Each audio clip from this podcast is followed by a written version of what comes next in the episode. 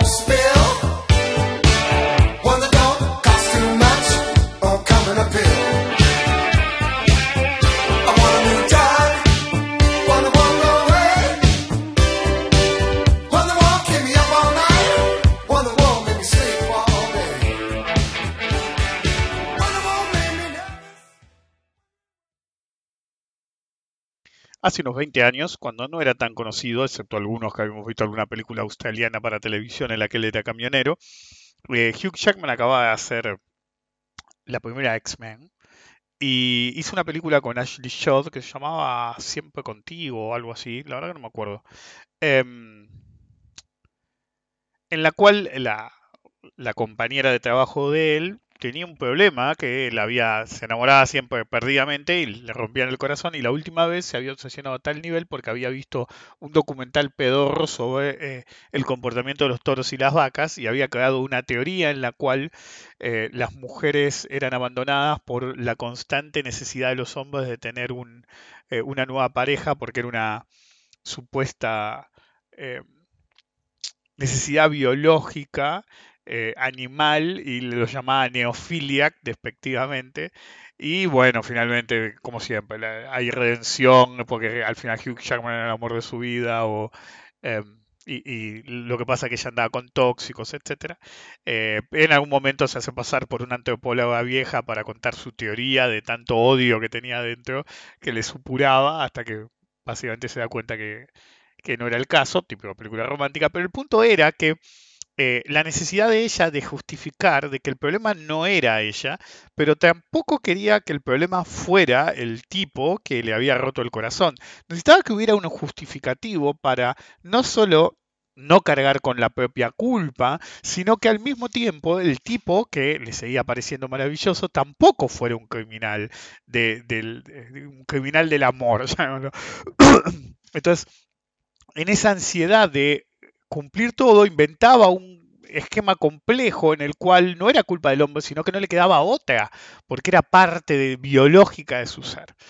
Eh, justificaciones hay muchas, realidades hay pocas, eh, eso pasa en el mercado sobre todo, y en el mercado la necesidad de em, ser neophiliac, pero no porque busquen una relación nueva siempre con un activo diferente, sino por la necesidad de siempre recibir una barra en carne, una carne en barra diferente. Entonces, el bolsero, si lo quieren llamar así, en una época se lo llamaba así, pero es una palabra de boomer, dirían los, los iluminados 5.0, más o menos, porque hubo muchos iluminados antes que ellos, em, tienen una tendencia a querer ser sometidos siempre por un instrumento nuevo. Y así la sodomía bursátil se perpetúa a través del tiempo, por lo menos en los que sobreviven el juego de horror y sexo, que es la bolsa para los ignorantes.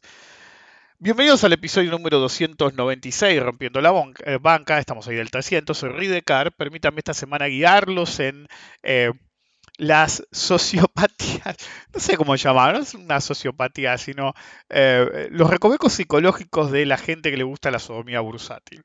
Eh, no hay otra forma de decirlo. Mi mujer odia que use ese término, pero a veces no hay otra forma de decirlo. Recuerdo colaborar con la difusión del podcast poniendo una buena calificación en, Spotify o retweet, me gusta en Twitter o como sea. De no hacerlo, pueden quedar sometidos una y otra vez por la nueva barra de carne que aparezca, la nueva droga que siempre están tan ansiosos de encontrar. El verdadero problema de- del mercado es que realmente, es decir, la otra vez lo decía en el, en el seminario de Trading Psychology, eh, todo parte de la ambición, es correcto, pero la ambición no es un problema en sí. Si no tuviéramos cierto grado de ambición, literalmente no funcionaríamos en la sociedad moderna. Y si no tuviéramos cierto grado de ambición, no nos interesaría este negocio en particular y no estarían escuchándome ustedes en particular porque no les interesaría el mercado. Entonces, todo empieza con la ambición, pero no es un problema la ambición en sí. Muchos que hablan de psicología del time se concentran muchísimo en la, inflación, en la, en la ambición, pero el verdadero problema es que no entienden la diferencia entre, llamémosla, la ambición sana, que nos pone en movimiento, ¿sí? y la ambición insana, el exceso de ambición que sí genera sesgos y problemas psicológicos que realmente hunden la cuenta y la propia vida. Entonces, uno de los verdaderos problemas del mercado es que trascendiendo la ambición, se quedan en ese ítem y realmente no les importa cómo, es acerca de ganar. ¿Cómo no importa? Yo quiero ganar. Explícame cómo ganar guita. Sí, sí, te explico. No, no, pero no me vengas con tengo que aprender algo. No, no, decime cómo gano plata ahora. Y el verdadero problema está en los ciclos del mercado. Varias veces me han escuchado que no es lo mismo haber entrado en el 2008-2009 en los mercados que entrar en el 2016-2017, incluso ahora. Entonces, muchos pueden decir, ok, pero yo no estaba en el mercado, pero yo era chico, pero razón que sea. La realidad es que los que estaban en el mercado en esa época tuvieron miedo. El miedo siempre es uno de los problemas psicológicos más importantes porque a veces paraliza y te asciende la ambición. Entonces, hay un tira y afloja entre ambición y miedo en los mercados. Pero los más principiantes eh, tienen una falla en el sistema de autopercepción de los peligros o supervivencia que potencia la ambición, disminuye el riesgo el riesgo del miedo. Entonces no hay miedo porque disminuye el riesgo y ambición y mirá si la pegas. Es decir, es como le dije la otra vez que, en una propaganda de, Telequino eh, en Argentina, de, una especie de quiniela, elegías una tarjetita, unos números a ver si te, ganabas. Y el argumento era, mirá si hoy te, mirá esta, no, mirá si esta semana te toca a vos. Entonces básicamente apelaba a la ambición y decir, no importa cuántas veces perdiste, a alguien le tocó. Mirá si te toca a vos. ¿Ok? Era un marketing eh, inteligente porque lo que decía no importa cuántas veces perdiste, a alguien le tocó. Y si esta vez te tocaba a vos y no jugaste, ¿cómo sabes que no jugaste y justo esta semana te tocaba a vos? Entonces, ¿qué incitaba? Que juegues todo el tiempo. Bueno, en los mercados es igual. Todos prefieren estar en el juego cuando el juego es más obvio o cuando el miedo es nulo.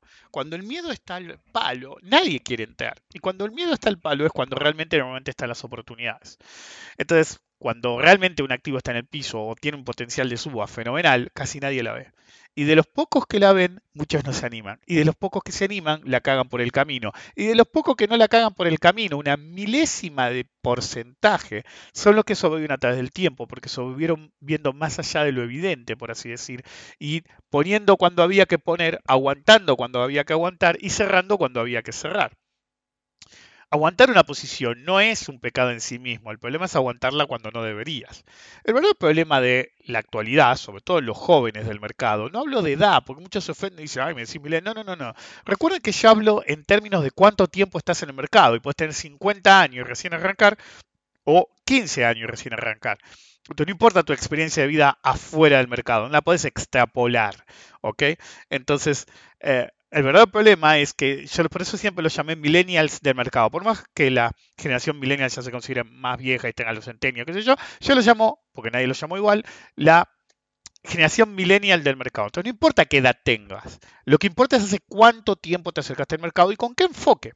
Entonces el verdadero problema que tienen los que se pierden los negocios porque tienen miedo o cualquier cosa es que después Muchos se concentran en el concepto del fear of missing out, ¿sí? el miedo de perdértela, pero la realidad es que ya te la perdiste. ¿ok? Sí, hay mucha gente que va a entrar en etapas tardías de lo que se llama participación pública, o cuando parece que todavía va a seguir subiendo un, un mercado, pero la realidad es que la mayor parte, cuando les gatille el fear of missing out, ven lo que se la perdieron y dicen, ya se fue al carajo. Entonces, sí, en una época con los mercados que eran un poco más chicos o eran líquidos en un par de activos específicos, el Fear of Missing Out existía. De hecho, las últimas veces que hubo un genuino missing Fear of Missing Out fue en las burbujas.com, en la crisis subprime, en alguna etapa del Bitcoin, pero menor. Pero el Fear of Missing Out verdadero, como le pasó a Isaac Newton con la Mares del Sur, ya no existe porque no somos tan monomercados. Los mercados se volvieron tan complejos y hay tantos países, incluso activos que no tienen países, como las criptomonedas, eh, que realmente no, nunca tenés un firomicino porque siempre hay otra cosa y eso genera otro problema. Yo siempre digo, los ciclos vas a tener una rotación, ¿sí? en un ciclo de mercado estable con una tendencia definida, pero no hiperlanzada o, o porque tengas hiperliquidez o porque la razón que sea, normalmente se considera que hay una rueda en la cual vos vas rotando, es el mercado va rotando y uno decide dónde pararse, que, que es supermercado, por así decirlo, que divide a los activos en cuatro. ¿sí? Normalmente se divide en commodities, bonos, eh, algunos van por la tasa, pero es commodities, bonos, eh, futuros ¿sí? y eh, acciones. ¿sí? Bonos, acciones, perdón, commodities y... Porque depende, por ejemplo, el commodity lo operas hasta el futuro. Y bonos, ¿ok? Lo dije dos veces, bonos. Ah, son cuatro. ¿ok? Disculpe, pero anoche mi, mi- mi mujer, mi hija me pateó olímpicamente, me levanté, parecía que había jugado, habían jugado al fútbol conmigo, ¿ok? Entonces, son cuatro activos, ¿ok? Y eh, divisas, ese me olvidaba. Em, commodities, divisas, no lo dije en un orden específico, bonos y acciones. Entonces se supone que se van moviendo. Entonces hay gatillos específicos. Por ejemplo, cada activo tiene un gatillo específico. En la actualidad se está abandonando uno, pero normalmente se decía, dentro de las divisas, el índice del dólar era clave por el tamaño de la economía norteamericana. Dentro de los commodities, los commodities más clave eran el oro y eh, el petróleo. Eh, dentro de las acciones rotaba, pero por ejemplo, en una época eran las tecnológicas. ¿ok? Era tecnología, tecnología, tecnología, el nada, el nada que lo que manda, el nada. Y vos decías, uy, mira qué buena señal en X. Le estoy hablando hace 15 años. Eso es boomer. No te decían boomer, ¿no? Pero hablando de los términos ahora, boomer, no sabes un carajo. Seguís invirtiendo en esa cadorcha. Y yo, X no paraba de subir y la cadorcha que estaba de moda no paraba de bajar. Pero bueno, no importa. Entonces, cada activo tenía su eh, ítem. Por ejemplo, en los bonos, eh, supra eh, sector está la tasa, en particular la tasa en su momento de 10 años. Entonces, ¿por qué destaco ciertos activos dentro de cada familia? Porque esos eran los que se consideraban el gatillo para activar la rueda. Por ejemplo, muchos años se habló de que eh, el oro anticipaba la inflación, ¿ok? Y algunos decían, pero el oro genera la inflación o anticipa la inflación. Y con el tiempo se descubrió que en realidad el oro era un leading de todos los commodities, entonces se anticipaba la inflación, no la generaba, no podía generar inflación el oro en sí. Pero resabios de las cajas de conversión, lo que yo conocía en una época, es decir, que un billete fuera convertible por oro o plata, es decir, se creía que en realidad se generaba inflación vía el metal, lo cual era falso. Bueno, en cualquier caso, uno tiene que es una rueda, ¿ok? Cuando el mercado se lanza mucho, la rueda sigue existiendo, pero tienen que pensar como un resorte. Dentro de cada sector, por ejemplo, en las acciones, y voy a hablar más, más que nada, es lo mismo. En vez de ir de un círculo en el que vas de acciones de materiales básicos a, qué sé yo, se ponen de golpe, tenés que pasarte a las acciones tecnológicas porque estaban baratas y empiezan a subir, o a las de energía. Entonces piensa en un círculo, es un círculo enorme con todos los sectores, no necesariamente están siempre en el mismo orden, entonces uno hace lo que se llama rotación de cartera. Pero el problema es que cuando el mercado se lanza mucho, la rotación de cartera no es un círculo, casi nunca es un círculo porque secularmente la tendencia es al Estoy yendo un poco por las ramas. Pero el punto es, eh, no realmente. Eh, ya no tienen que pensar en un círculo, sino en una espiral ascendente. Imagínense un resorte que si está totalmente apachurrado es un círculo. Entonces, ese es el ciclo. Ahora, si ustedes estiran el resorte, lo estiran, lo estiran, lo estiran, lo estiran, lo estiran, tiene una espiral ¿sí? ascendente en el cual sí hay rotación, pero cada vez un punto de equilibrio mayor. ¿ok? De vez en cuando hay alguno que va a caer mucho, por ejemplo, el otro día hablaba de eh, el ciclo dentro de la pandemia, Zoom y las streamers y, todas esas compañías relacionadas a que estamos cerrados en casa volaron de mala manera. Ahora ves el gráfico de Zoom y está más o menos en el mismo lugar o peor que arrancó en la época de la pandemia. ¿Por qué? Porque fue algo puntual. Hay tendencias que son puntuales de una coyuntura específica. Si vos no sabes cuándo salir, es un problema. Hay que saber cuándo entrar, hay que saber más cuándo salir, pero el peor es el que cree que sabe cuándo salir y no lo sabe. En cualquier caso. Entonces, eh, a veces es un ciclo estable, como si apachurráramos el resorte, a veces como si tensaras el resorte a morir, y eh, claro, lo que antes ocupaba dos centímetros, ahora te ocupa un metro, ¿ok? Bueno, en la tendencia de un mercado es exactamente lo mismo. El problema es que gatilla el missing out. Entonces, si vos tenés un efecto como el resorte estirado, en el cual ibas cambiando de activo, un día llega uno que quiere, che, loco, todo el mundo la está levantando, y no, porque el que no la levanta, no, es decir, hay una nueva moda entre los sobre todo gurúes a medio cocinar, que te cuentan las malas y, no porque te cuenten todas. Todas son malas, pero apelan a monetizar, por así decir, en términos de cantidad de seguidores y estatus social en, eh, la tuitósfera, pero en general en, en, el ambiente mediático digital de los mercados, en generar empatía. Entonces, si vos decís que perdés, todos dicen, ah, mira, este también pierde, ¿ok? Si vos decís que ganás, este siempre gana. Y sí, yo siempre gano. ¿Por qué? Porque eso es sentido común. Los que son más cercanos saben que es difícil que a mí me enganchen en una perdedora. ¿Por qué? Porque no digo que nunca me sale mal un trade, pero tengo el stop tan cerca que para cuando salta el stop es nada comparación a algún trade, a un trade en general. Entonces, en realidad no sos perdedor, porque vos no sos perdedor trade a trade, sino por periodo de tiempo. Y ya ni me acuerdo cuándo fue la última vez que perdí guita. ¿Ok? Pero bueno, el punto es.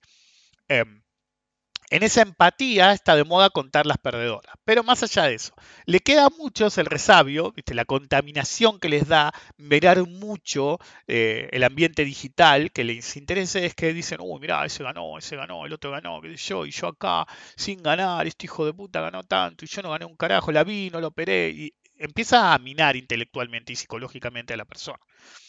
Entonces, el verdadero problema está en que al reconocer que se perdieron muchas, el que tiene ese enfoque o el que viene nuevo, hay dos problemas. El primero es el que ya viene mirando el mercado. Entonces me la perdí, me la perdí, me la perdí y en algún momento ya no es tanto el of sino más bien no voy a entrar en este nivel. Tiene que haber otro activo. ¿Por qué hablaba de los ciclos antes? Imagínense el resorte. El problema del resorte es que ya te perdiste todos los trades. Entonces, ¿qué vas a hacer? Supónganse, ya le voy a explicar cómo actúa el mercado en un mínimo absoluto o en una situación que realmente está todo hecho mierda. Si a vos está todo hecho mierda, miren, miren Wall Street 2. ¿okay? Wall Street 2 pasa. Es decir, cuando Gecko se hace guita de nuevo, en el mínimo, mínimo, mínimo, queda implícito que se derrumbó el mercado, porque no hablan de un timetable, pero es claro por las noticias que intercalan que el mercado es lo peor de 2008-2009. Entonces el, el tipo se hace de golpe con 100 millones de dólares. Entonces, usémoslo de ejemplo. ¿Qué pide? Commodities, empresas sólidas. Entonces, cuando vos estás en un piso, ¿ok? No compras Bitcoin.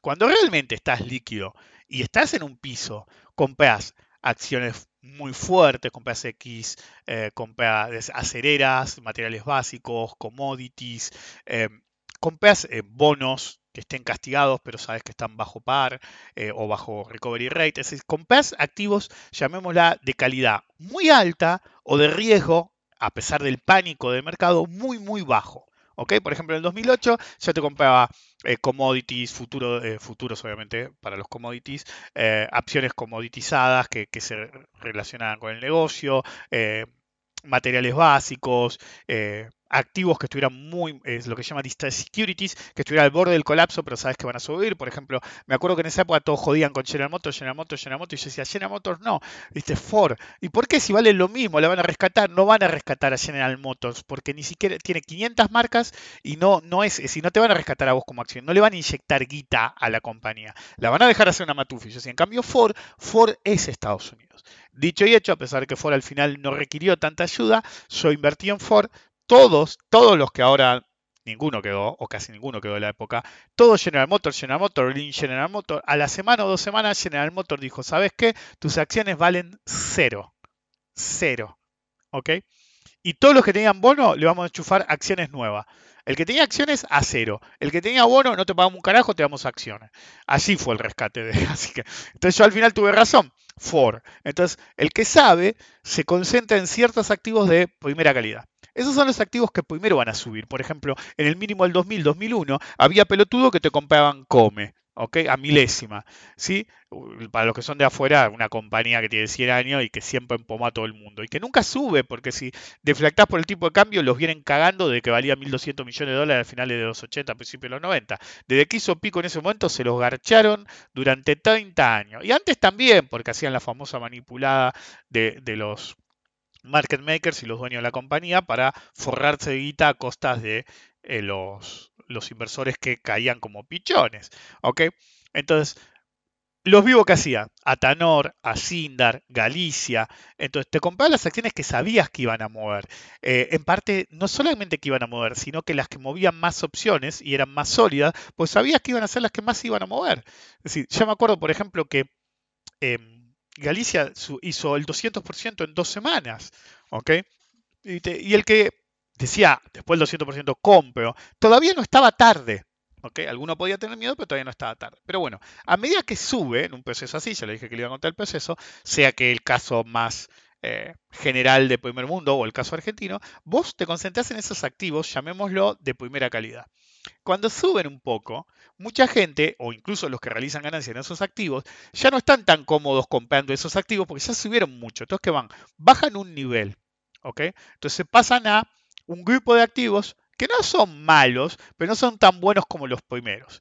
Y así van bajando el nivel de calidad en el mismo círculo. Vos tenés un resorte de ciclo y tenés un círculo que es un resorte para abajo en el cual, como querés emular los... Vieron que siempre está la frase, los resultados pasados no son garantía de emular resultados futuros. Bueno, esto lo ignoran totalmente y lo que hacen es tratan de conseguir los mismos resultados, es decir, uy, con Galicia le hiciste el 200% en X cantidad de tiempo y ahora ya está, no va a subir 200% de nuevo. Entonces, ¿qué hace? Se compran come, ¿ok? Entonces, ponele que se te dé, que no soy yo, entonces va bajando la calidad de los activos cada vez más, dentro de los activos que existen, pero cada vez más berreta, más malo, más pedorro, con más riesgo, buscando los mismos retornos. Cuando el mercado se estabiliza y se lanza, conseguís los mismos retornos. En cada vuelta que el activo que se pone de moda, o la familia de activos que se pone de moda, o el grupo de activos que se pone de moda, porque por ahí no son de la misma familia, suben mucho, ya sea por rotación o los que llegan tarde y dicen, uy, me la perdí por miedo,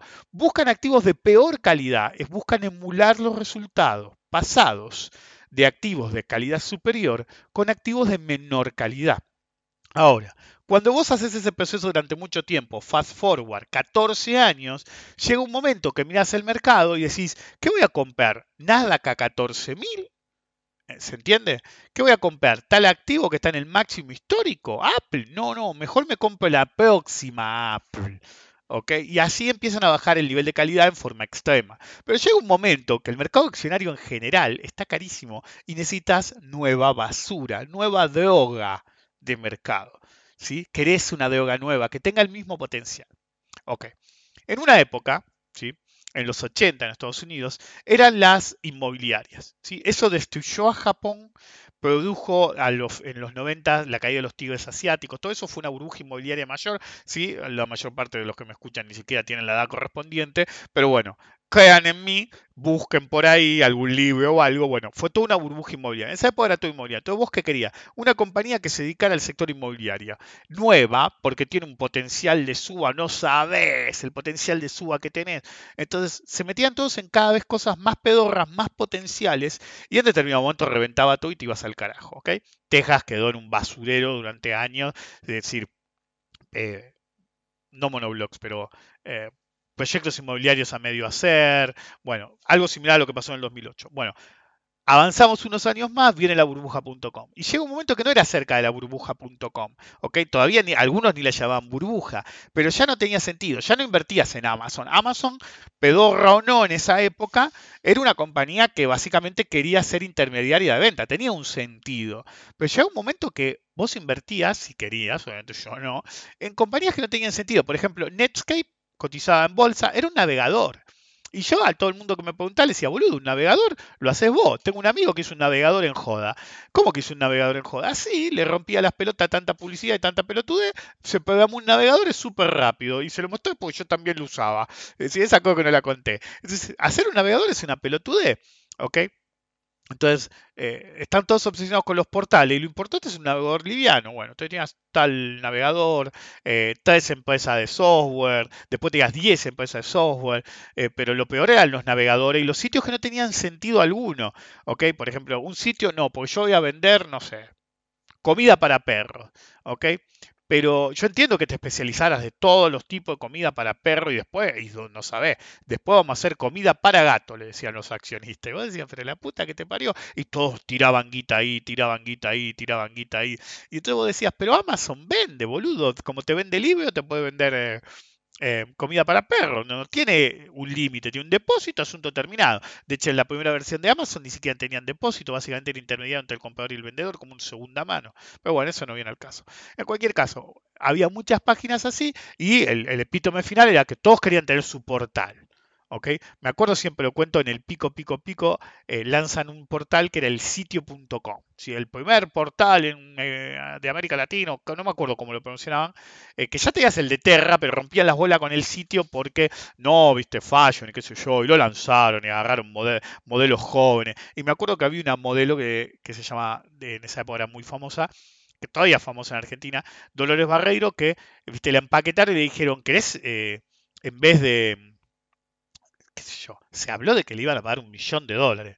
Ok, yo no sé si le iban a pagar un millón de dólares, pero bueno, no importa, para, también es- eso es high para mostrar cómo tiran manteca al techo. Era, era el, el argumento, yo le decía, ¿cómo pueden ser viables esas compañías si se basan en tirar manteca al techo para demostrarte que tienen, es decir, eran Ponzi básicamente. Pero bueno, la convencen a, a. Barrero y dicen, no, el futuro, ¿sabes qué? Y le dieron acciones y opciones sobre acciones, es decir, no vio un mango, porque el sitio duró dos, dos qué sé yo, tres meses duró, no me acuerdo, fue el pico, pico, pico, este, típica de Mufa, lo lanzó cuando se hizo mierda todo. Pero el punto cuál era? El punto era que durante la burbuja.com, la gente que, yo siempre digo, lo importante de estar hace mucho tiempo en el mercado, que sabemos exactamente cómo se comporta cada periodo. Entonces los boludos que ahora se quedan iluminados con los Bitcoin, o, o las criptoyitos, los NFT, que es la nueva droga, o cualquier otra pelotudez, se creen que son los iluminados. Y yo he visto el comportamiento de eh, procesos así muchísimas bueno, hoy, hoy va a sonar raro, pero de golpe escuché un glitch y vaya 25 minutos de podcast desaparecieron y no estoy seguro de qué dije y qué no, ¿ok? Para bien o para mal. Entonces eh, voy a tratar de hilar con lo que seguía. Lo que yo decía era que en todos los ciclos es exactamente igual, ¿sí? Por más que sean activos diferentes. Por ejemplo, eh, en los 80 hubo un ciclo de inmobiliario en Texas, fracasó, no fracasó, reventó, porque todo era acerca de vender el próximo proyecto. Entonces quedaban un montón de construcciones a medio hacer o, sin vender, porque es como los tiempos compartidos en el Caribe o lo que sea. Entonces te venden el 70-80% del proyecto y ya quieren vender el otro, eh, en, lo- en los, los barrios cerrados, en, en- zona suburbana en Argentina. Es una vez que vendieron la mayor parte, el vendedor ya quiere vender otro. Dale, Tráeme otro lote para vender, tráeme cu- 500 lotes para vender, porque yo voy a comisión. Bueno, todo era así. Entonces, llegó un momento que no tenías nada para vender, o, o- vendía, vendía, vendía, y ya no había compradores, todo reventaba.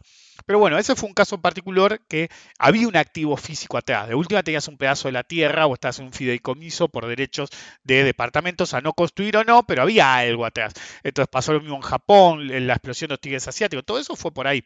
Pero bueno, el más paradigmático en términos de quiero una nueva droga ya fue la burbuja.com. La burbuja.com, me acuerdo que había una película no sé si esto ya lo mencioné en el podcast o no, había una película con Jim Caviezel y Dennis Quaid en el que Jim Caviezel, era una película de fantasía, no de ciencia ficción, porque no explicaban eh, cómo lo había logrado, eh, arreglaba una radio, se ponía a hablar con el Pado en el pasado y resolvió un crimen y qué sé yo. Y él tenía un amigo que siempre rompía las bolas, uy, si yo pudiera hablar con el pasado, con mi propio yo, diría, comprate Yahoo. Entonces rompe tanto las pelotas que Jim Caviezel le dice al amigo del pasado, che, que es un nene, ¿ok?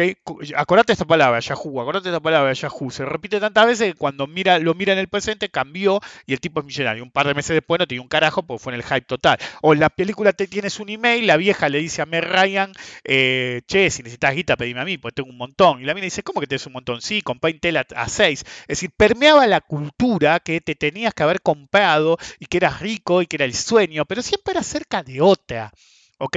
Vos no comprabas Amazon, porque Amazon ya era Amazon, por más que no fuera la Amazon de ahora. Querías la próxima Amazon. Vos no comprabas, y no me hagan hablar de Netscape, que es un navegador. Es decir, yo tengo un amigo que hizo su propio navegador y dice, ¿cómo que hiciste tu propio navegador? Le dice eh, me dice uno, eh, se hizo su propio navegador. Sí, mira, yo lo uso también, es re liviano. Pues eran los portales, tenía que tener un portal, el sitio era así. Es decir, eh, somos el portal Latinoamérica justo en el máximo. Ya no querías Yahoo, querías la próxima Yahoo. Ya no querías Intel, querías la próxima Intel. Siempre era la próxima. ¿Por qué? Pues no es acerca del fear of missing out, es acerca de no quiero llegar tarde y meterme. Eso funcionaba, ya lo di, creo que ya esto sí quedó grabado. Funcionaba en la época de Isaac Newton. En la actualidad, los mercados son más complejos, hay más países, hay más activos. Entonces ya no es acerca de, uy, me la perdí. Busco la que nos subió. Entonces, si tenés el resorte retirado, vas pasando de calidad, pero en determinado momento querés algo nuevo. Entonces, dentro de la burbuja.com llegó un momento que era todo acerca de la compañía siguiente, que si comi- no, voy a vender comida para perro, ok, pet.com. Y pero Amazon te la puede vender también, eh, bueno, pero Amazon vende libro, en una está identificada con eso, vende libro y tal cosa, qué sé yo, pero te puede vender tranquilamente eso, en eBay te vende comida para perro, ah, no sabes. Y después, después vamos a vender comida para gato. Y le duró unos días, porque después aparecía ohmydog.com, ¿viste? Y ponían un, perrito como si fuera un dios y te vendía, no sé, huesito. Ok, entonces era todo así, cerca de la próxima, hasta que todo reviente y se va al carajo. Ok, la crisis subprime fue exactamente lo mismo. La gente piensa que la crisis subprime fue acerca de la tasa era tan baja que la gente se endeudaba lo más posible. Y eso es una mentira. En realidad, el proceso era así. Al principio puede haber pasado eso, pero no llegaste al nivel subprime por eso. Llegaste al problema de tengo que invertir en algo nuevo. Entonces, ¿qué hacían? Los tipos empezaron a inventar, a inventar, nuevas securitizaciones complejas, en las cuales agarraban un montón de préstamos de pésima calidad, lo volvían una securitización, un activo securitizado de altísima calidad y se lo vendían a fondo del exterior, Arabia, Japón, eh, viste, todos lugares con mucha guita que no miraban mucho, los rendimientos eran espectaculares, pedían esa misma falopa, dame mi dosis, flaco, quiero más, te decían. Entonces, ¿qué, va? ¿Qué viene? ¿Qué va? En determinado momento la realidad imponía. Si vos querés vender basura, lo primero que necesitas es basura para vender. Eso es inesquivable. Si vos no tenés la basura para vender, no tenés basura para vender. Entonces, armaron un ejército de mercenarios que lo único que hacían era colocar préstamos en cualquier lado, ¿ok? ¿Por qué? Porque necesitaban más préstamos para armar más securitizaciones, hacer de intermediarios, llenarse de guita y mandársela a alguien más. De hecho, el verdadero problema de Subprime fue cuando los mismos securitizadores vieron cómo ganaban los antes de que se reventara todo. Cómo ganaban muchísimo más los que compraban las securitizaciones, se las empezaron a quedar ellos y ahí empezó el problema. Ok. Es decir, es como se dice, el, narco tiene que tener una... Nunca consumas la que vendes vos. Podés consumir otra, pero nunca la que vendes vos. Es un dicho narco. y en lo posible no consumas ninguna y así te haces rico. Pero bueno, no importa. El punto es... Em, necesitaban nuevas securitizaciones. Yo me acuerdo que en una época, cuando todavía estaba en un trading room allá, perdón, en un trading room acá, hubo uno, em, viene un amigo, viste, y me dice, viste, estaba hablando por internet, obvio, y me dice, che, boludo, ¿no sabes? ¿Sabes que está, estábamos hablando justo de qué tan a la mierda se está haciendo todo? Estaba, no sé, una parienta mía, viste que allá te dicen la prima segunda de la tía, no, bueno, acá es un conocido, allá te, se, te empeñan en decir el, el, el, el parentesco completamente lejano que tiene. Bueno, estaba ahí mi tía, ponele por decir así, estaba mi tía en la parada de colectivo y estaba hablando con una amiga, ¿viste? Y vieron un cartel en, el bench en el asiento que decía, saca tu puesto. Y la mina decía, uy, qué bueno, si yo tuviera crédito sacaría un préstamo para ampliar la casa, qué sé yo, o para comprarme otra casa más grande, qué sé yo. Y entonces, de golpe, se le acerca un negro que está en la misma cola, saca una tarjeta y yo soy agente de préstamo o algo así. Y le dijo, y bueno, sí, vos que querías, ¿qué casa tenés? Mientras esperaban el colectivo. ¿eh? Cuando terminaron, venía a mi oficina, hoy o mañana y te armo todo. Y ya tenía un préstamo de como un palo para cambiar la casa, es decir, sin comprobantes, sin credit check, sin un carajo, ¿ok? Otra persona más para ingresar la securitización. Y cuando iban a la securitización te decían, eh, una casa. ¿Y por qué no te compras otro departamento? Y pero no tengo tanto. No importa, te, financio el 100% porque ya te aprobé para este y con el, lo alquilás y con el alquiler que le sacás al departamento eh, que, te compras adicional, cubrís los dos préstamos. Claro, mientras no se te la tasa, pero eso te lo decía. Y ya que estás, ¿no querés un auto loan para cambiar el auto? Tenés casa nueva, ahora vivís de renta de inmobiliaria, ¿cómo no vas a tener un auto nuevo? Y cuando se iban por ahí, eran gente que tenía el salario mínimo y llegaba a fin de mes como podía y se iba con una casa nueva, un departamento financiado al 100%, el auto nuevo, el lease y por ahí hasta un bote. ¿ok? Eso no era estable, bueno, en cualquier momento revienta. ¿Pero por qué? Porque era cerca de hacer nuevas drogas. A medida que se defolteó en una primera etapa, armaba los préstamos defolteados, como hacen los que venden deuda defolteada a los bancos, y aunque ya no se pueda cobrar, la van vendiendo cada vez hasta centavos por peso o dólar. Entonces, eh, llegó un momento que me acuerdo que una vez me dicen, che, viste, se está haciendo todo el carajo, me dice otro. Me dice, ahora hay tal cosa. Me dice, cuatro o cinco iniciales. Digo, ¿qué? Esa no la conozco. Eh, me dice, le pregunto a un amigo, y dice, no sé, él tampoco sabía, le invertí, estoy 20 arriba. Digo, pero ni siquiera sabes qué, no, no, ni siquiera. Le pregunto a un amigo, yo nunca lo escuché, le, para que le pregunto a otro. Le pregunto a otro y resultaba que era, eh, y ahí nos enteramos que eran eh, securitizaciones defolteadas de pésima calidad, prácticamente irrecuperables que la armaban en otra securitización y decían que eran Prime en vez de subprime, porque ahora estaba securitizada por el banco de tu culo, y gracias a eso eh, ahora la vendemos de nuevo y se la vendían a los mismos tipos que habían comprado las cosas de folteada y las habían vendido en centavos en dólar. Entonces los tipos habían pagado 100 cuando se, hizo mierda, dijeron, bueno, esto se pasa a pérdida, ¿viste? Este tipo de cosas así. Lo vendían a un 10%, se los securitizaban y se los volvían a vender a 100. Y la gente dice, ¿cómo reventó todo en 2008? Ah, sí, pero no era la, la burbuja supply no se entiende. En realidad eran los especuladores que necesitaban producto para securitizar, porque la nueva droga es Dios. ¿Ok? Y así pasaban y avanzaban. Y claro, agarras el 2008 y de nuevo empezás, como dije, Wall Street 2. Eh, commodities, acciones de, ca de, calidad, que yo. Pero después eso ya subió. ¿Y ahora qué puede subir igual? Y bueno, eh, ya no, no las mismas super caps. Ahora las mid caps. Y después las small caps. Y después acciones que ni siquiera son un galpón. Y en determinado momento llegaste a cero. Y entonces en determinado momento dicen, che, ¿te acuerdas de esa mierda del Bitcoin? ¿Viste? Ahora había un paper. Eh, cotiza. ¿Cómo que cotiza? Sí, tienen unos mercados. Yo, ¿cuánto vale? Un dólar. Y la gente se cree que los amantes del Bitcoin son todos nuevitos, ¿ok? Se creen que no, porque en el 2008 Satoshi, qué sé yo, y la mar en coche. Flaco, nadie le da pelota. Si ustedes van a los primeros podcasts, todavía estábamos con, con, la, con el Forex y la... y el auto de oro y, y, ay, conocido niño de 17 años se hizo multimillonario operando opciones binarias. Te mostramos cómo. Si por módicos 10 dólares. ¿okay? pero qué sé yo. Dice, no, no, estaba en Playa del Carmen, sí, eh, viste, me, fui de vacaciones allá y estaba, en, no sé si en un restaurante o un hotel, estaba acariciando al, al, al, tigrecito ese que tiene, a ver si me comía la mano o no, y de golpe vi pasar un pibe en una moto de hora sólida, sí. Se comenta que en Playa del Carmen hay un joven de 18 años que se hizo multimillonario operando opciones binarias. ¿Cómo pudo haberlo hecho? si operaba de 10, 20 dólares, la gente, bueno, todo que no, el Bitcoin, el Bitcoin apareció fuerte, fuerte, fuerte, aproximadamente en el 2016, porque había habido muchos empomes en Forex y opciones binarias, entonces medio como que había que cambiar de nicho, ¿ok? Me acuerdo que en el 16, antes de pasarse a la falopa de, Bitcoin, Bitcoin, Bitcoin, habían empezado de nuevo con el oro y la plata. ¿sí? Pues la plata y el oro van a volver porque, viste, y defrestaron al Forex y la... Bueno, es un círculo de lados, ¿ok? Bueno, en cualquier caso, llegamos a la actualidad, ¿sí? La nueva droga aplica en todas las burbujas o en todos los ciclos de cualquier basura que haya. Entonces, al tipo que ve el Bitcoin en 45 mil dólares y lo quiere convencer de comprar por mil dólares 0,0 no sé cuántos Bitcoin, dice, pero ni siquiera voy a tener uno, no le sirve. Entonces pasaron al Ethereum. ¿ok? Y ahora Ethereum vale 4 mil dólares. Hay gente que pone 100 dólares en la cuenta, no mucho más. La mayor parte, yo no tengo números seguros, ¿no? Pero vos escuchás o ves los que se hacen los super traders y básicamente se llega a la conclusión de que más del 95% de los que operan en, en Bitcoin tienen 2.000, 3.000 dólares. Es decir, cualquier inversor medio de cualquier otro activo más realista de los mercados tiene el triple como mínimo, ¿ok? Sí, hay algunos que por ahí tienen menos guita, pero nadie te va a operar con 100 dólares el mercado. Entonces no me puedes decir que sos el futuro y el mercado más líquido y esto y aquello y lo otro, y resulta que operás con el 1% de lo que operás en cualquier otro mercado. Es irreal, pero bueno, digamos que sí. Entonces llega un momento ahí, no, que yo, el Ethereum, sí, el Ethereum, y después el Litecoin, que era la nueva plata, el Ripple, que iba a reemplazar al sistema bancario internacional, y siempre tenían una historia, ¿ok?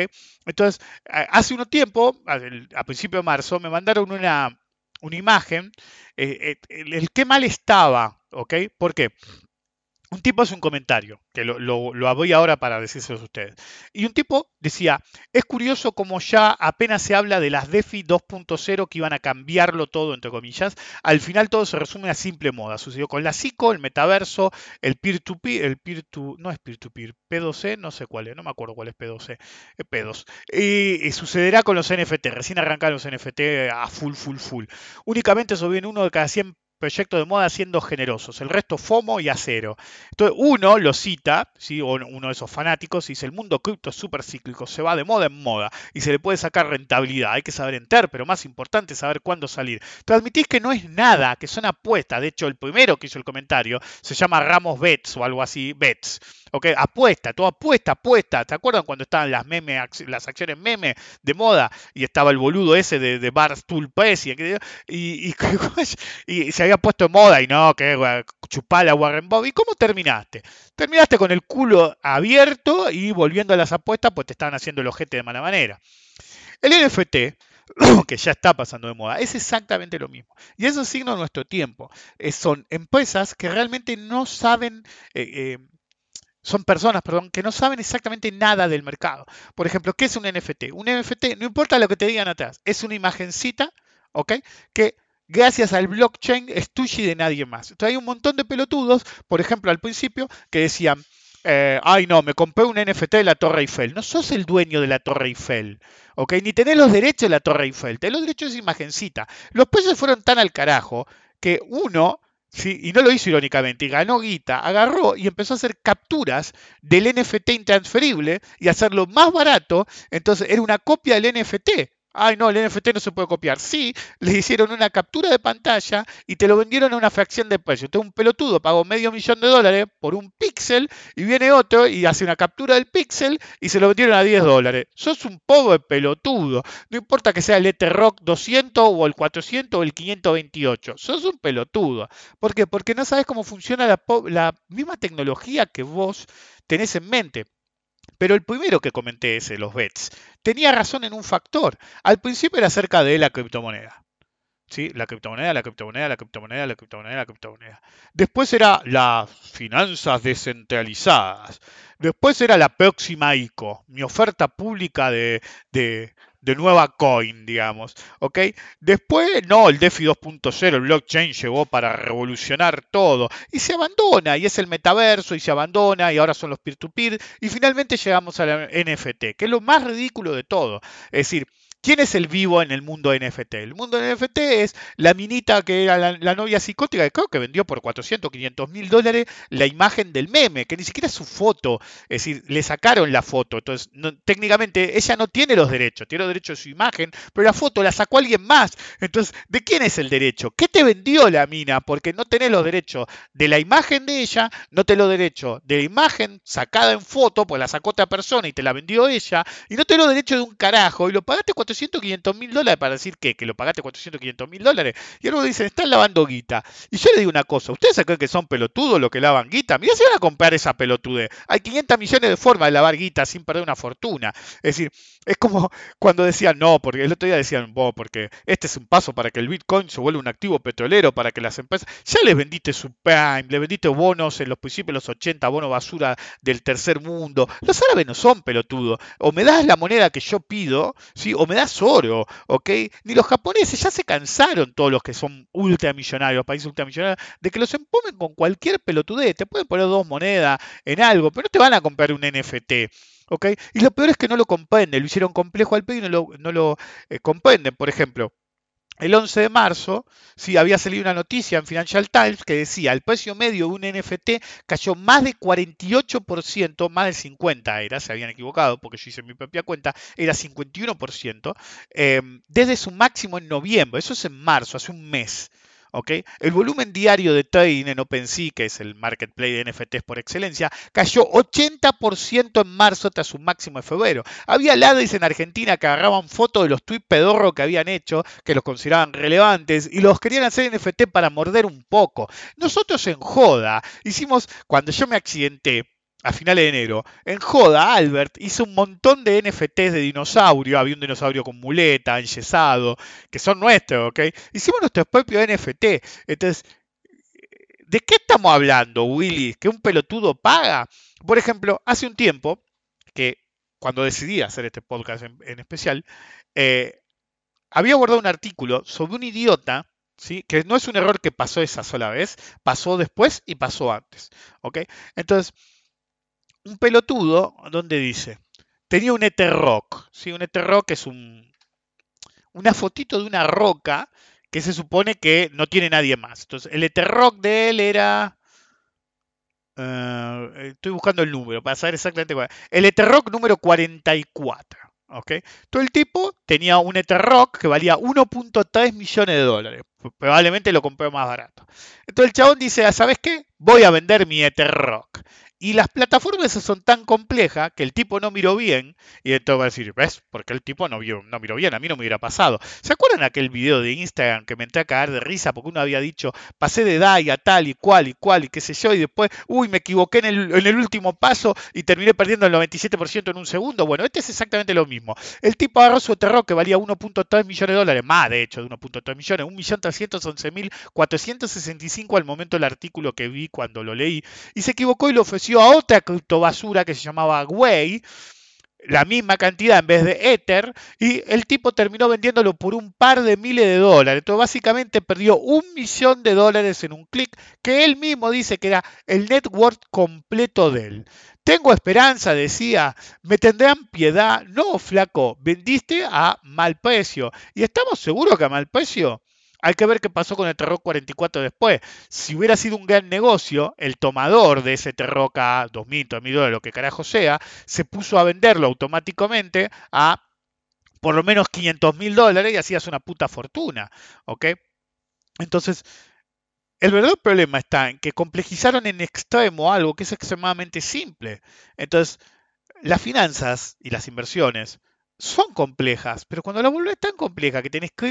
Es decir, cuando yo opero en el mercado, no tengo para elegir 500 millones de divisas para vender una acción. En una y punto.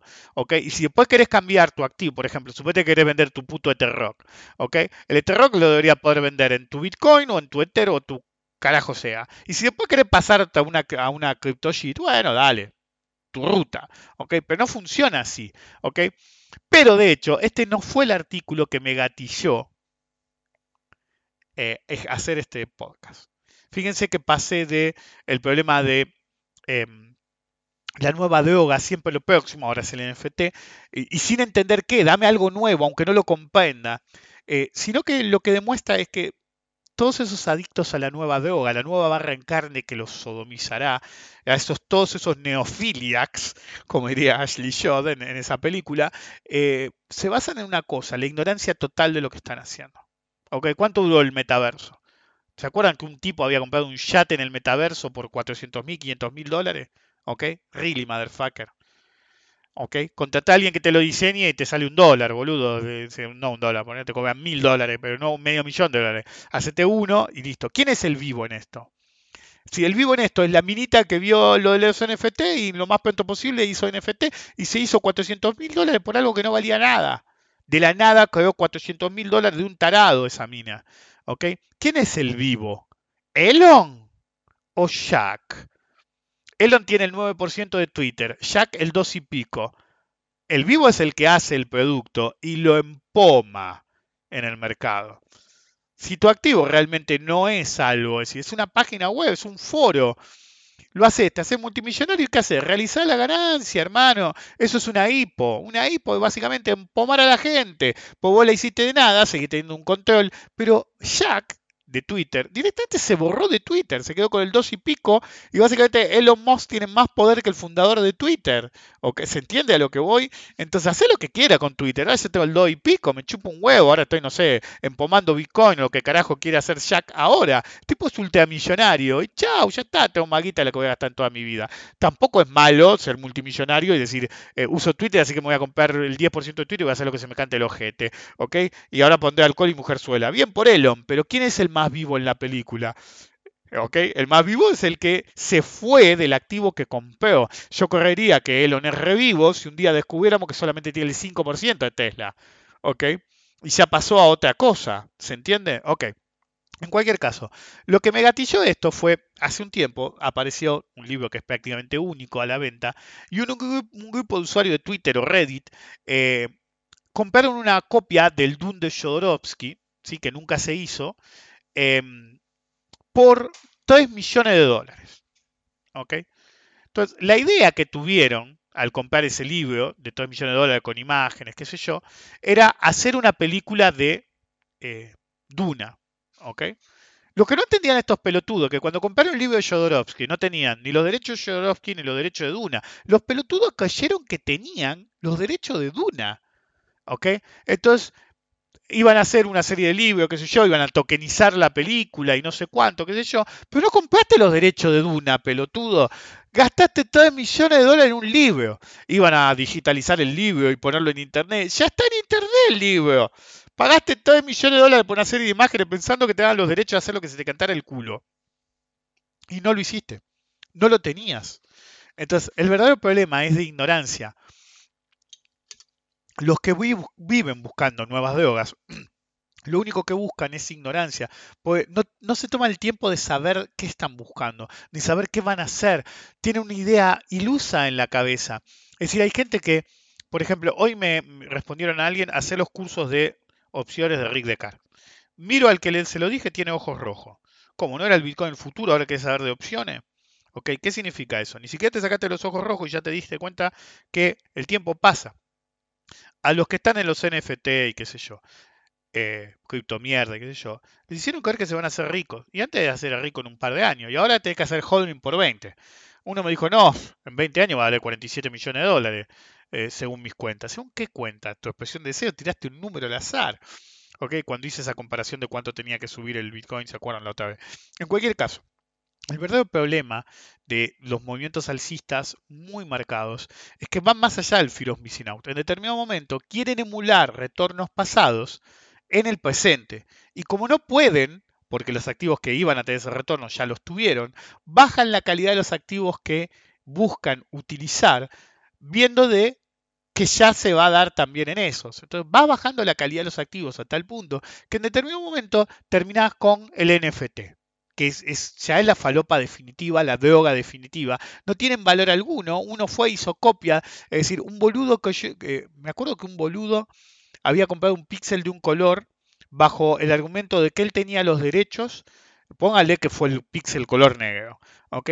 Y básicamente como yo uso un monitor, le tengo que pagar a él, es decir, ni siquiera pensaron lo que estaban haciendo, nadie tiene los derechos de...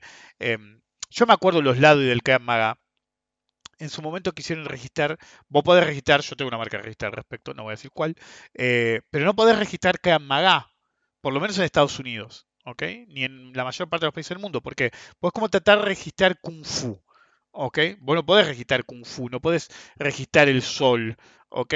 Es decir, no, no podés, simplemente es un patrimonio de la humanidad, vos podés patalear todo lo que quieras y suponete que te dejen hacerlo. ¿Cómo vas a cobrar las regalías de eso? Y la gente no piensa en eso. Hay gente que puso dos mangos, pero hay gente que puso un montón. El tipo que puso un palo, probablemente habrá comprado mucho más barato esa mierda o habrá operado lo que sea, pero y tenía en su network entero en una imagen, entonces en determinado momento dijo, bueno, lo voy a vender, voy a realizar o voy a comprar 500 NFT para repetir el proceso y terminó rifando el 99,99% de su patrimonio. Eso es ignorancia pura. El sistema de criptomonedas, ente- el DeFi, el DeFi 2.0, la psico, todo, todo, todo, no se hizo complejo porque sí. Se hizo complejo porque en la confusión, a río revuelto, ganancia de los pescadores. Está diseñado de una forma en la cual el, el patsy es el boludo de a pie que puede perder mucho o poco, pero va a perder. Ese es el punto de la cuestión. Es una ruleta, no es un juego tipo bolsa. Es la peor ruleta amañada del universo, en la cual no importa lo que vos hagas, viniste a perder. ¿Ok? Viniste a perder. Yo me acuerdo que había un cuento de ciencia ficción en la cual em, la, eh, la humanidad había desaparecido hace miles de millones de años y el tipo había quedado, o cientos de millones de años, o cientos de años, ya nadie se acordaba de la Tierra, el tipo había, eh, era un periodista que, que lo habían metido en la última nave para que subiera uno de la Tierra y cae en otro planeta, había humanos en otros lados, había, cae, nadie se acordaba de la Tierra ni nada, y el tipo cae inocente, viste, y ve una moneda en el piso y lo quieren matar entre 40, viste, qué sé yo, habían encontrado una moneda, pónganle a guita acá un dólar, lo querían matar por un dólar. Y entonces el tipo sabía pelear, después se sabe que sabía pelear de un modo único que era prácticamente invencible, pero mm, cuando se vienen todos encima no sabe qué hacer y aparece un policía y el policía le pregunta, ¿qué vas a hacer con ese dólar? Estaba jugando, en- era un mega casino el planeta, estaba jugando en esa máquina porque nadie puede atentar contra nadie que esté em, jugando, le dice el policía. Cuando obedece, el chabón agarra la moneda, la mete y gana. El tipo gana. ¿viste? Y tú dices, ¿qué ahora qué hago? ¿Viste? La gente, estaban todos los chorros lo querían apachurrar, pero claro, había policía dando vueltas, no podían hacer nada. Mientras jugara, no lo podían tocar. Entonces el tipo se quedaba ahí, no podía hacer otra cosa que seguir poniendo moneda, y cada tanto ganaba y cada vez tenía más guita, hasta que en determinado momento se cansó, agarró un puñado de monedas y dejó una fortuna en la máquina y gritó, para ustedes, y se fue. Claro, se empezaron a matar entre ellos, qué sé yo. A los 10 metros un par lo querían matar por las 10 monedas que se había quedado. ¿Ok?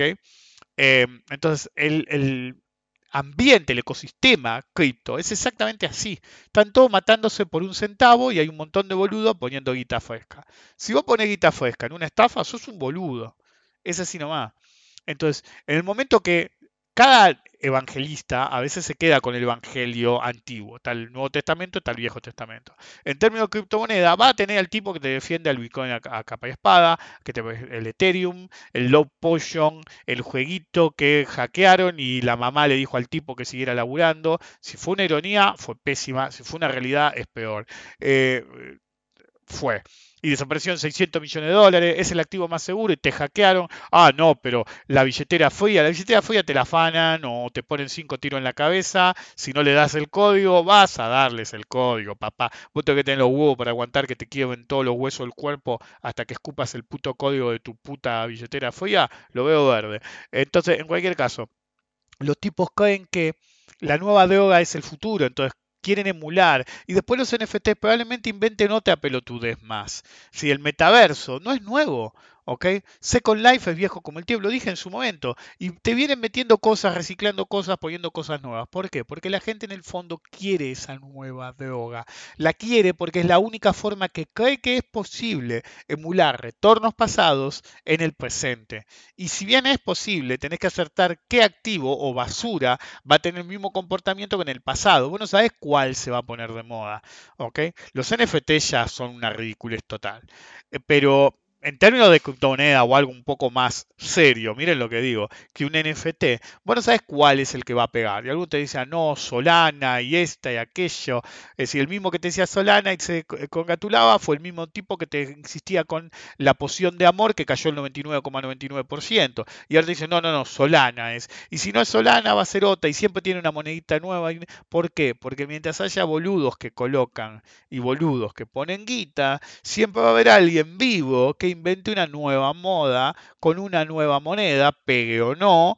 Algunas pegarán, otros no, porque no cualquiera te hace una moneda. Sí, tampoco es tan difícil, pero si querés algo realmente que tenga potencial, y te tenés que sentar y hacer las matemáticas vos también, y ninguno está a la altura. Me acuerdo que un pelotudo me dijo, me, se me quiso hacer el que sabía más de matemática que yo, eh, apretándome cómo había calculado una probabilidad sobre si el Bitcoin era probable que llegara a no sé qué número o no. Y si vos que sabés de matemática, hijo de puta, ves- veo tu video, y dices, yo enseñaba probabilidad cuando tenía 20 años, pelotudo, o 22. Eh, entonces, la mayor parte de los que creen ser parte de la revolución son programadores a medio cocinar en el mejor caso, ¿sí? En realidad ninguno, pero un- una fracción son programadores a medio cocinar en el mejor caso, y todos creen que son vivos porque descubrieron la nueva droga. No funciona así, chicos. La nueva droga es solo una droga. No sabes si va a ser la que es exclusiva o no. Entonces, como dicen los narcos, no consumas la que vendes. Entonces, si quieren ser realistas quieren hacer guita todo el tiempo, si quieren la tan mentada, porque fue otra estafa, la libertad financiera con los ingresos pasivos, fue también como el Forex y todo lo demás. En una época, no, no, ingresos pasivos. Te haces un, eh, me acuerdo que era, te haces un ebook y, y lo pones en venta y seguro que con que vendas 10, y, que, ¿y a quién se lo va a vender? Si todos tus conocidos están haciendo lo mismo. O te pones tu, eh, tu ¿cómo se llama? Me acuerdo que una mina la cité en un podcast una vez eh, a esa mina, o en un video, de, no, un video de Instagram. La mina era travel blogger, y te, viste, gano, vivo de eso y qué sé yo. Y después todos querían ser, ¿se acuerdan? Influencer, travel blogger. Entonces los travel bloggers que ya no podían vivir de ser travel blogger te enseñaban a vos cómo ser travel blogger. ¿Se acuerdan? Ok.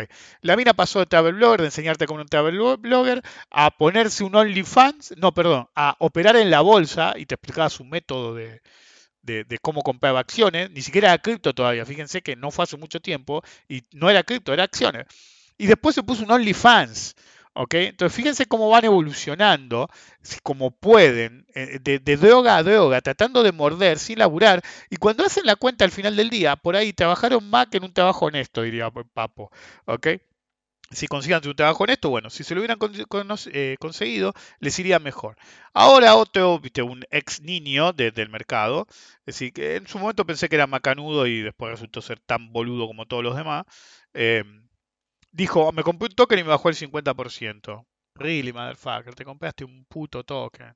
Déjame adivinar, ¿era un cascote oxidado o era un clavo torcido? ¿Ok? Entonces, sean realistas. Todo lo nuevo no es mejor. ¿Ok? Todo lo viejo no es mejor. Pero meterse en cualquier cosa nueva porque tal vez sea la nueva droga es el peor error que hay en el mercado. Pasó con los proyectos inmobiliarios en los 80, pasó con eh, las, punto- las nuevas empresas.com, las nuevas páginas que hacían. Había cientos de páginas, todas cotizando. Las- los mismos colocadores de hipo buscaban cualquier compañía que pudiera llegar a tener. Es decir, yo conocí un tipo que si vos me haces una página un poco más o menos, le pones una LLC atrás. Así te decía el tipo. A mí me lo dijo. Le pones una LLC atrás, ¿sí? Te pones una oficinita, distribuís un poco, decís, te haces un poco el speech, te hago una hipo de 5 millones de dólares en menos de un mes. Así te decía el tipo. Y de nuevo, la nueva droga necesitaban hipos para colocar hipos. ¿Ok? Pues no es como ahora que una hipo es una empresa que se hizo grande, no. En la burbuja.com la nueva droga era la exacerbación de hipos. Entonces te hacías una paginita, un poco de speech, una LLC atrás, listo, otra hipo, que venga la siguiente, después que la opere Magoya. Vos ya saliste, yo ya salí, que pase el siguiente. Y si te haces otra, te la coloco también, ¿eh? ¿Ok? Te hago precio por la segunda. Em, en la, en, en la crisis subprime con todos los eh, to- todos los swaps en la, y los credit default swaps, em, en la actualidad con toda la criptomierda del cripto eh, metasoretes que hacen, que no saben ni qué, falta un NFT, un sorete probablemente haya. em, entonces, va siempre por el mismo lugar. ¿ok? Y ese mismo lugar es el problema que genera que muchos, buscando esa nueva oportunidad que va a ser la gran diferencia, no se fijan qué es, no entienden qué es, no entienden sus reglas, no entienden sus peligros, y se dé o no se dé, si tienen un poco de resto, irán por la nueva droga. ¿ok? Entonces, ¿quieren ser redituables en el mercado? Necesita dedicación, necesita trabajo. Por ahí no todo el trabajo del mundo y no toda la dedicación. No necesitan darle la dedicación que le da alguien como yo. Puede ser algo accesorio, complementario a su trabajo, incluso ser un hobby, pero te lo tenés que tomar en serio. Si realmente querés hacer una diferencia en el mercado, no la vas a hacer con la nueva droga. Es una mínima cantidad que puede llegar a pegar por droga. ¿Ok? Normalmente que la creo. Entonces sean realistas. Buscar siempre una nueva droga, lo único que va a lograr es que terminen con sobredosis de pérdidas. Nos vemos la próxima.